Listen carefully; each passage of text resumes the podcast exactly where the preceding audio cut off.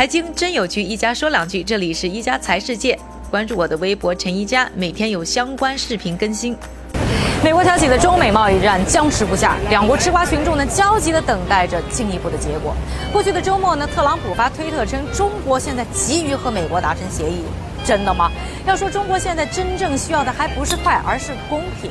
这里呢，最值得回顾一下的就是上个世纪八十年代的日本。一九七九年呢，美国出了一本书，叫做《Japan as Number One》，翻译过来就是“日本当第一”，标志着美国人啊陷入了日本可能超过自己成为世界老大的恐惧。进入八十年代呢，美国充斥着从汽车到彩电各种各样的日本商品，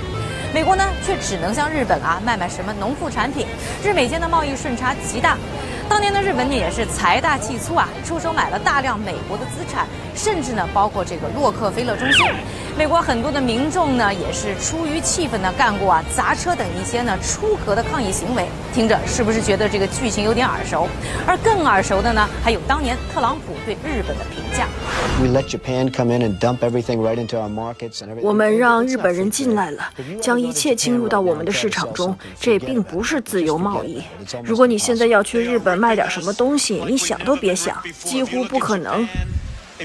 日本、中国正在剥削我们，就像我们从未被剥削过的那样。如果你去看看日本或者中国，我们一年中在中国损失了数千亿美元。当时的美国政府呢，认为问题出在汇率上，称啊，日本的操纵汇率，压低日元，获得了贸易的优势。而出于呢军事安全上对美国的依赖，以及对美国增加关税的担忧，在一九八五年九月，当时的日本财长连一局高尔夫球都来不及打完，就火速的飞到纽约，和德国、英国、法国一起和美国签订了著名的广场协议。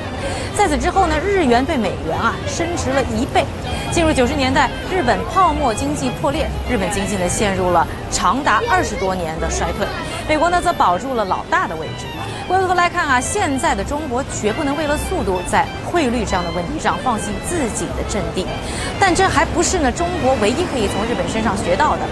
当年啊，和日元一起升值的还有德国马克，但是呢，我们并没有看到德国经济呢就此一蹶不振。这里呢还要说到呢，日本政府在日元升值以后慌了神，又是急急忙忙的推出包括降息在内一系列的货币宽松政策，直接造成资产泡沫，引起了后来的危机。而德国呢，则是通过减税呢来刺激国内企业的发展和内需，给予啊本国市场充分的时间，慢慢走出货币升值对出口造成的阴影。